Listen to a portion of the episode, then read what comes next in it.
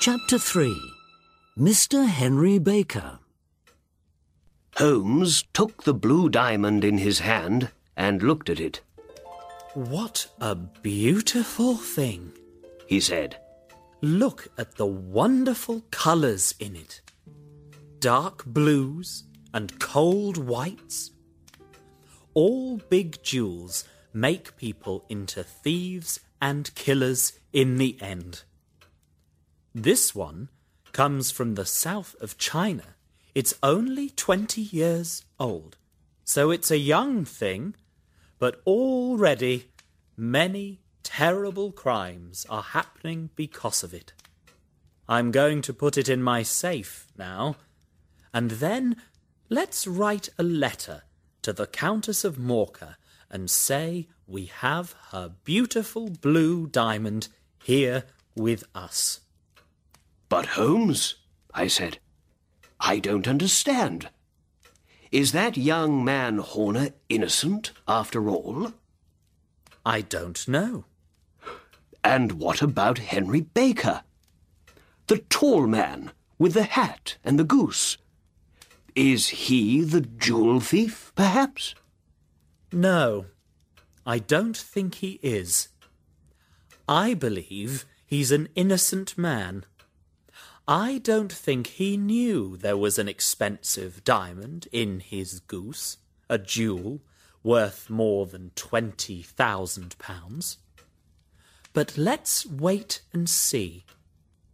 Perhaps Mr. Baker's going to answer our advertisement this evening, and then we can learn something more about him. All right, I said. I can come back after work this evening. I'm very interested in the answer to this case, Good. replied Holmes. Dinner is at seven o'clock.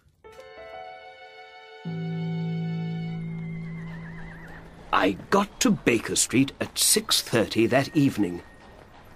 There was a tall man already at Sherlock Holmes's front door when I came down the street.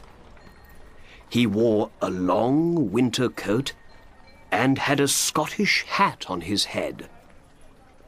When I arrived next to him, the door opened. Mrs. Hudson, Holmes's housekeeper, said Good evening.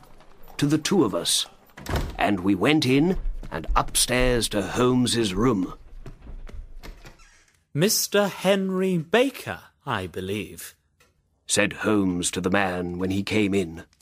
Please sit down. Holmes looked at me and smiled. Ah, Watson. Good. You are here when we need you. Then he looked back at his other visitor. Is that your hat, Mr. Baker? Mr. Baker looked at the hat on the chair. Yes, sir. That's my hat. There's no question about it. He was a big man with a big head, an intelligent face, and grey hair. I remembered Holmes's words about him. He wore a dirty old black coat with no shirt under it, but he spoke slowly, quietly, and carefully.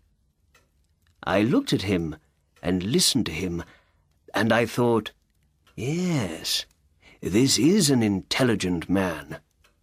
He was rich once, but now he has no money, and things aren't easy for him. We found your hat and your goose some days ago, said Holmes. but we couldn't find you very easily, Mr. Baker. We didn't know your address.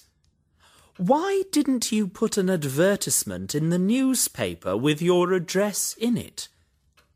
We waited and waited for an advertisement from you, but saw nothing. Mr. Baker smiled. I'm sorry. Advertisements are expensive, and I haven't got a lot of money these days. I had once, but not now. He went on. And, well, I thought those young men in Tottenham Court Road had my hat and my goose, and I didn't want to put an expensive advertisement in the newspaper for nothing. I understand. said Holmes. Now, before we say more, I must tell you something about your goose, Mr. Baker.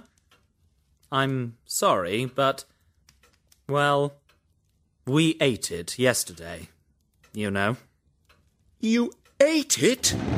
said our visitor, and he stood up excitedly. Yes, well, we didn't want it to go bad, you see.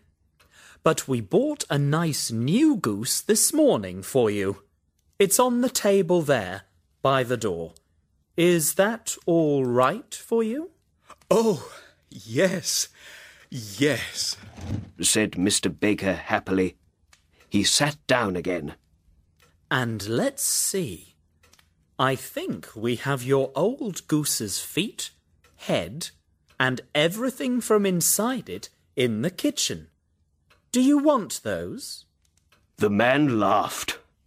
No, no, He said, but I'd like to take that nice new goose home with me. Thank you very much. Sherlock Holmes looked at me with a little smile.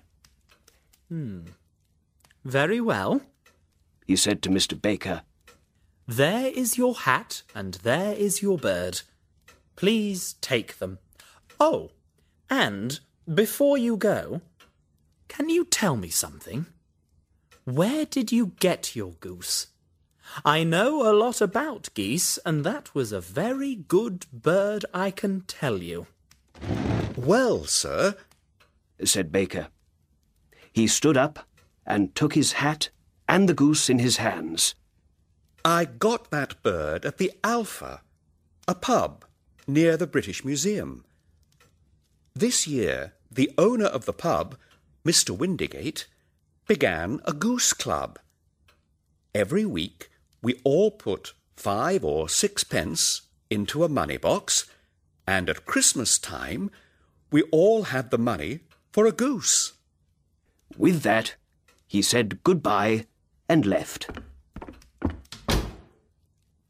Well, said my detective friend. that answers one question.